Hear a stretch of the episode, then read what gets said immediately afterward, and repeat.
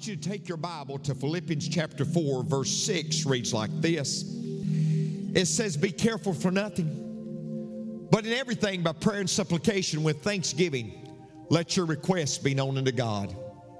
And the peace of God, which passeth all understanding, shall keep your hearts and minds through Christ Jesus.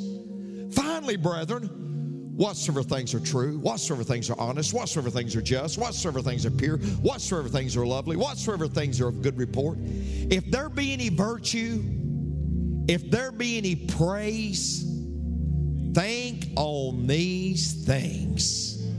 Think on these things. Folks, I have been preaching a series of messages entitled Finding Freedom. We talked about freedom from fear. We talked about freedom from guilt. Last week, we discussed freedom from bitterness.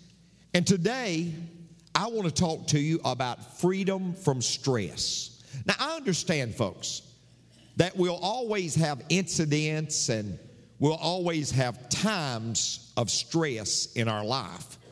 But it doesn't have to consume us. It doesn't have to control us. An officer was patrolling traffic. And he noticed a vehicle that was just creeping along, so he put his radar on that vehicle. It was only going 22 miles per hour. So the officer jumps in, pulls the vehicle over, and there's an old lady driving the vehicle. And he says to that elderly lady, ma'am, you were only going 22, and going that slow could be hazardous. The speed limit, she said, wait, no. She said, I was going the speed limit. She said, the sign said 22. He said, oh, no, ma'am. That's the highway you're on. You're on Highway 22. Oh, she said, oh, silly me. And then he looks in the back seat and he sees two elderly ladies. They've got distressed looks on their faces. They're shaking. And he says to those two ladies, are you all okay? And they said, yes, but we just got off Highway 121. Stress. There'll always be moments of stress. Always. A dad was always bringing work home every night. And finally his daughter said, Dad, why do you have to bring work home every night? He said, well, honey, I can't get it all done at work. And she said, well, Daddy, have them put you in a slower group. Well, wouldn't it be neat sometimes in life if we could be put in a slower group and didn't have to deal with all the stress and all the anxiety and all the problems and all the perplexities that we have to deal with in life? I was studying and I found out this very month, this month of April, is literally National Stress Awareness Month. There are 40 million Americans that give this testimony. 40 million Americans that say, we are stressed out. We are stressed out. Now, these are the top things that Americans are stressed out about. I researched them. Number one, their job. Their job. Number two, money. Number three, their health. Number four, relationships. Number five, poor diet. Number six, media overload. Number seven, lack of sleep. Number eight, getting out of the parking lot at Rock Springs after the service. I just added that one. It was really not real. A few weeks ago, I was preaching in a place called Kosciusko, Mississippi, the metropolis of Kosciusko, Mississippi. And I go down to a gym there in Kosciusko, Mississippi, because I want to work out. And by the way, while I'm talking about stress, let me just say this, folks. 20 minutes of exercise activates the pituitary gland, which releases endorphins into your system that does as much to tranquil the body as a mild tranquilizer. Now, I was there in Kosciusko. I go down to a gym. By the way, that's the birthplace of Oprah Winfrey. But I go down to a gym there, and I ask, can I work out for a few days? They say, sure you can. Sure you can. Fill out some information on the computer. So I go in, I get on the treadmill, the TV's on, and the Today Show happens to come on. I'm watching the Today Show, and they've got a guy named Dr. Drew Ramsey. And Dr. Drew Ramsey talks about three ways that we can deal with stress. First of all, he says, you've got to learn to say no. You've got to learn to say no. And when he said that, I said, what in the world am I doing in Kosciusko, Mississippi? Louis Giglio said, for everything you say yes to, you say no to something else. He said, you better make sure your yes is worth your less.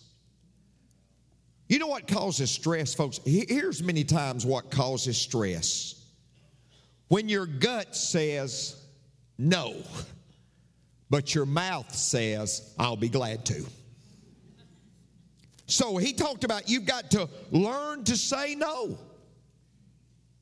And here's one thing. There was a pastor who really spoke into my life, and he gave me a word, folks. It was just one of those Rhema words. You knew it was from God. He said, always remember, Benny. He said, I know you like to say yes to everybody, but he said, you're saying no. I said, what do you mean? He said, many times when you're saying yes to everybody else, you're saying no to your wife. You're saying no to your daughter. He said, always remember, you're saying no to somebody. Every time you say yes to somebody else, you're saying no to somebody else.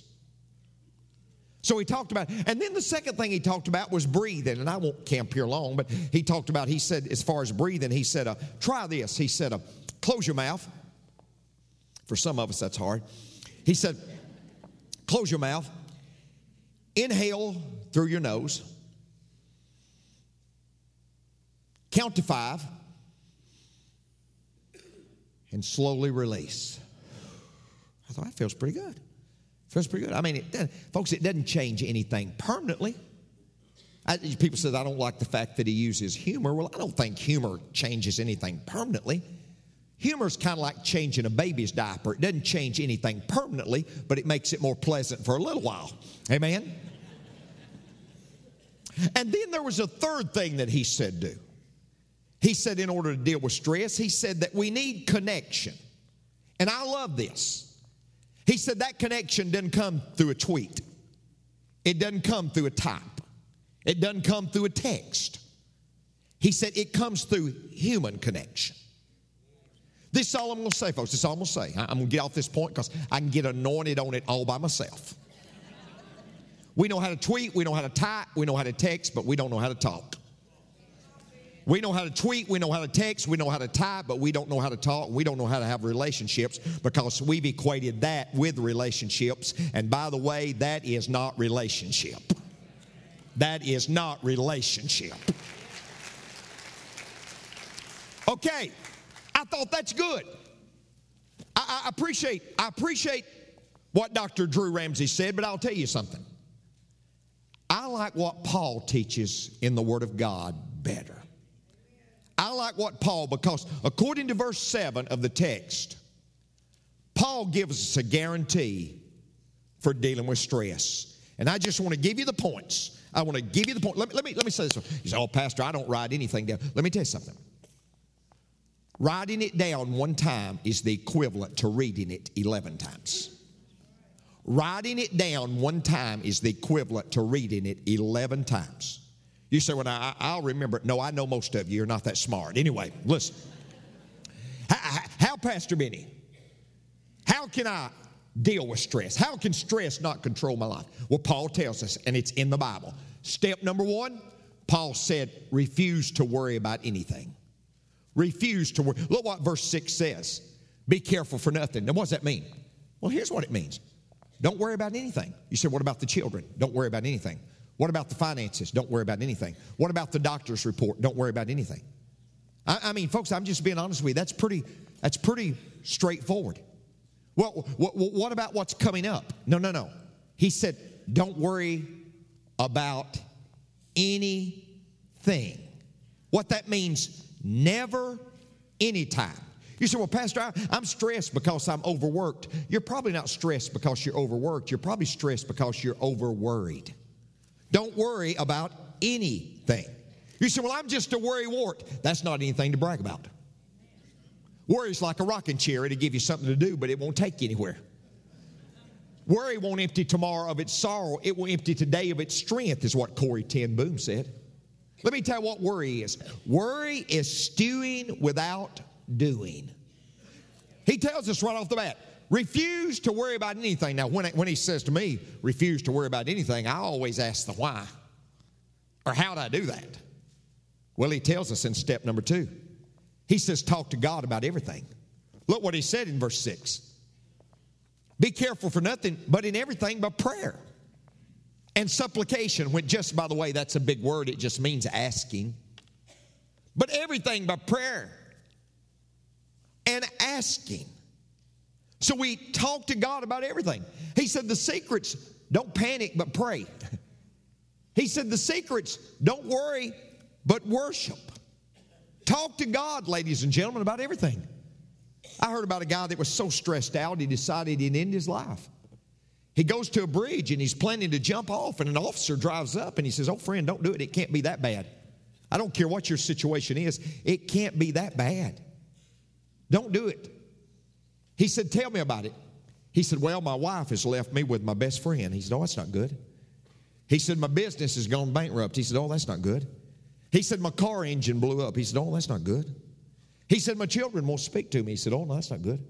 They talked about 30 minutes, and then both jumped off the bridge. So what do we need to do?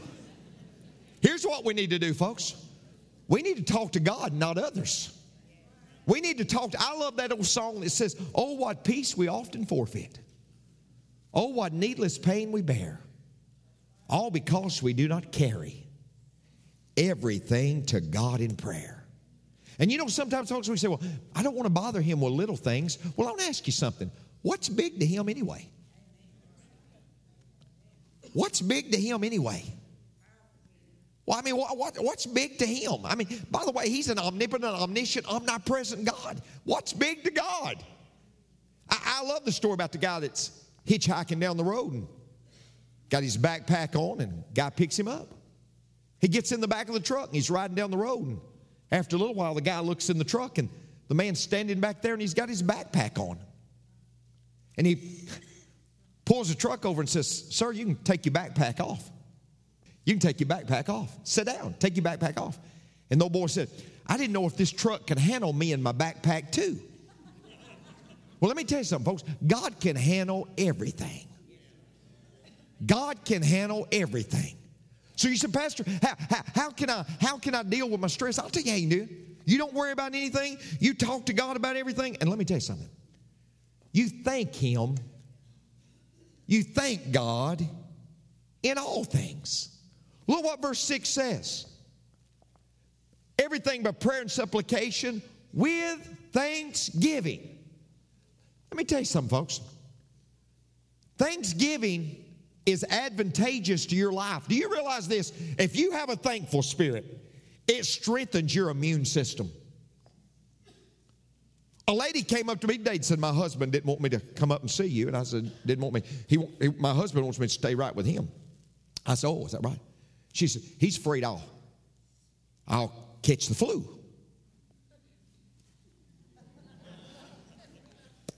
Well, let me tell you something. If we just develop a thankful spirit, it strengthens our immune system. I'm going to tell you, do you know, folks, it's a proven fact. Medicine teaches us this. If we develop a thankful spirit, we'll sleep better at night. Somebody told me the other night, said, man, I slept like a baby. I thought, you never had a baby. What do we mean slept like a baby? That's getting up every 2 hours, okay? Did you know if you develop a thankful spirit, you'll have more energy? Did you know if you develop a thankful spirit, it's a remedy for depression? See, I believe the more you praise, the more you raise. And I believe the more you complain, the less you obtain. Thank God for dirty dishes, for they have a tale to tell. While others are going hungry, we're doing very well. Well, home, health, and happiness, we should not make a fuss by the stack of evidence before us. God's been very good to us. I love to tell the story about the lady gets up one morning. She's got 3 hairs on her head. And she says, you know, I believe I'll plaid my hair today. And she gets up the next morning. She's got 2 hairs on her head. And she says, you know, I believe I'll part my hair in the middle. She gets up the next morning. She's got 1 hair on her head. She said, you know, I believe I'll wear my hair in a ponytail today. She gets up the next morning. She's just as bald as can be. And she said, thank God I don't have to do my hair today. You know what I know? From the day of your birth to the ride in the hearse, things are never so bad that they couldn't be worse. I have people all the time coming to me and say, Pastor, I need you to help me find God's will. I need you to help me find God's will. Well, I'm going to help you find it today. I'm going to help every one of you find it in a matter of seconds. It's in 1 Thessalonians 5:18. In everything give thanks, for this is the will of God in Christ Jesus concerning you. You want to know what God's will is for you? You want to know what God's will is for you? You want to know what God's will is for you? It is quit being grumbly, hateful, and start being humbly grateful and thank God for all the things He's done for you. That's the will of God. Let me tell you the 4th thing he tells us. He says, think about good things. Think about good things. The Bible says in Philippians 4:8, look what it says. Finally, brethren, whatsoever things are true, whatsoever things are honest, whatsoever things are just, whatsoever things are pure, whatsoever things are lovely, whatsoever things are of good report, if there be any virtue, if there be any praise, think on these things. See, folks, it's G-I-G-O. Garbage in, garbage out. And listen, if you feed on everything Hollywood's producing, it's garbage in. If you feed on rotten music, it's garbage in. See, folks, you can't get it out once it goes in. Folks, if all we do is watch people who want to pit people against other people, we've missed it. I don't care who it is, folks. It's wrong if your focus in life is trying to pit somebody against somebody else. It's garbage in, garbage out. And the Bible says in Proverbs 23:7, as a man thinketh in his heart, so is he. You say, but oh, Brother Benny, you don't know the thoughts that come to my mind. Yes, I do, because they come to my mind. But I do know this. We can't keep the birds from flying over our head, but we can keep them from nesting in our hair. Oh, folks, let me tell you something. The thought enters. Oh, it enters, but you got a choice. You could entertain the thought. You can enjoy the thought. If you're not careful, before long, you'll be experiencing the thought. But you've got a choice of whether or not this is good or this is bad. This is good or this is bad. Think about good things. Let me give me the last point. Be content with anything. Look what verse 11 says. Not that I speak in respect of want, for I have learned in whatsoever state I am, therewith be content. You say, wait, Pastor. The man who said that had no ambition.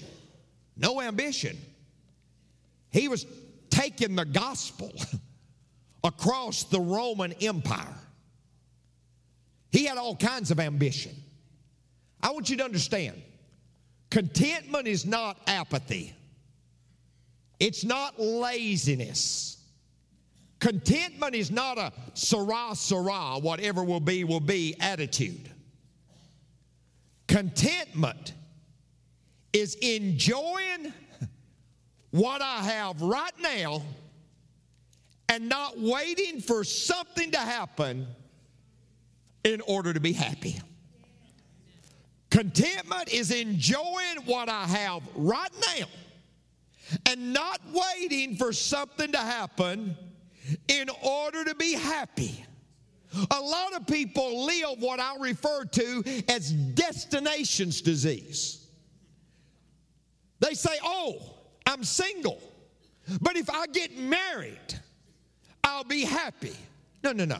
No, you won't. Not if you're not happy single. All you're going to do is make somebody else unhappy. No, no, it's destination disease. What contentment is saying, I'm going to enjoy what I have right now. I'm going to enjoy where I am right now. And I'm not going to wait for something else to happen in order to have happiness in my life. So, Pastor, how can I learn to be content? Let me give you three quick steps and I'm done. I'm almost finished. Number one, and this may be the most important, stop comparing. Stop comparing. 2 Corinthians says comparing themselves among themselves is not wise. Mark Twain said comparison is the death of joy. And what we do, we compare our weaknesses with somebody else's strengths. Quit comparing. Be you. Just be you. You're wonderfully and gloriously created by God. Quit comparing yourself to somebody else. Why would you want to be a copycat when God created you an original? Why would you want to be a copycat? Just be who God's made you to be and get security in who God's made you to be. You were wonderfully and gloriously created by Him anyway. Be who you is, because if you is who you ain't who you is. Just be you. God created a wonderful you. Stop comparing. Number two, stop thinking having more is better. Stop thinking having more is better. Your self-worth is not based on your net worth. Listen, don't put your security in what can be taken away from you.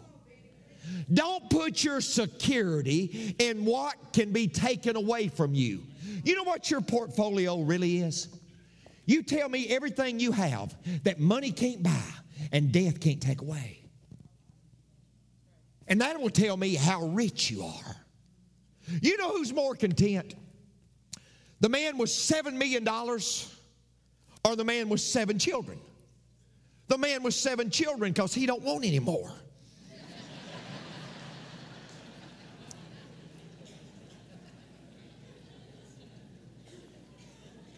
Stop thinking, ladies and gentlemen, having more is better. Let me tell you something else. Learn to admire without having to acquire. Learn to admire without having to acquire. See, folks, we're trying to keep up with the Joneses. But every time you catch them, they refinance.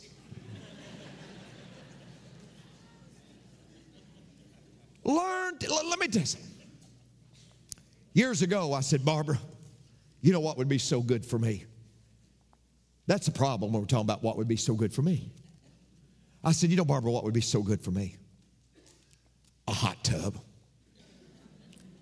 She said, I said, oh, Barbara, it would help me so much. It would help my back in the winter.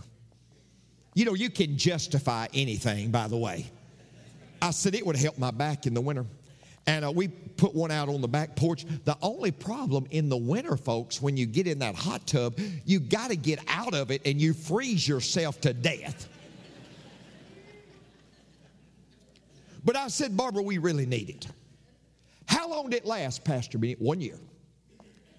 1 year. For 10 years, that jammy was never filled up. Stuff piled on it on the back porch. Never filled up. I sold our home And I said, you know, Barbara, what I'm going to do? I think we can make some more money. She said, how? I said, I'm going to tell them the hot tub stays.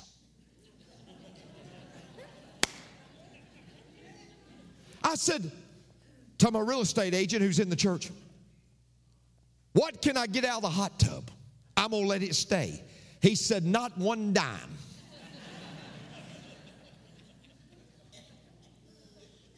I said, well, in light of that, I'm going to throw it in with a house. He said, they always do. They always do. See, folks, it's a great day when we can learn to admire without having to acquire.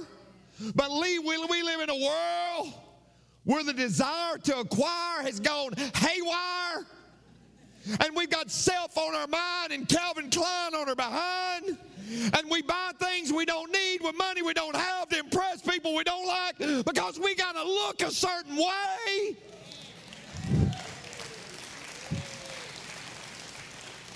We got to keep the image up. I'm 48, but they think I'm 25. No, they don't. They think you're 48.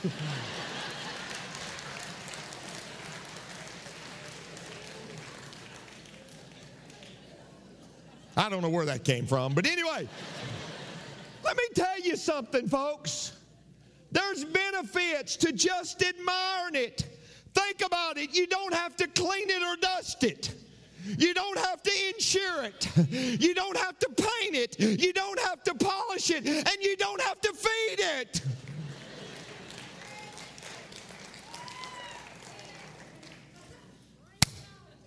Oh, Benny's about brought it on till he's dead. Anyway, listen. You say, Pastor, all this is great on stress. We refuse to worry. Yeah, we do that. We pray. Yeah, Pastor Ben, we do that. We thank God. Yeah. We think about positive things. Oh, yeah, that's it. And we become content with what we have. Now, if I heard this message just like you did today, what I would say, that's wonderful in theory, but give me some handles, preacher. And I want to end by giving you the handle of how to do this. He told us to do all this in Philippians 4, and then he told us how we can do it. Look what verse 13 says. I can do all things through Christ, which strengthens me. How can we do it, ladies and gentlemen? He's the Prince of Peace. He's the Prince of Peace. It's through Jesus Christ. For us to have peace in our lives, ladies and gentlemen, we've got to come to the Prince of Peace. That's why the Scripture says, come unto me, all ye that labor and are heavy laden, and I'll give you rest. I'll give you rest. Friend, I trust the message today has spoken to your heart. And if you've never accepted Christ as your personal Savior, I want to challenge you to do that today. It's the greatest decision you'll ever make. And I've often said, it's as simple as ABC. A stands for acknowledge. You've got to acknowledge that you're a sinner. B stands for believe. You've got to believe that Christ and His blood was shed on the cross for your sin.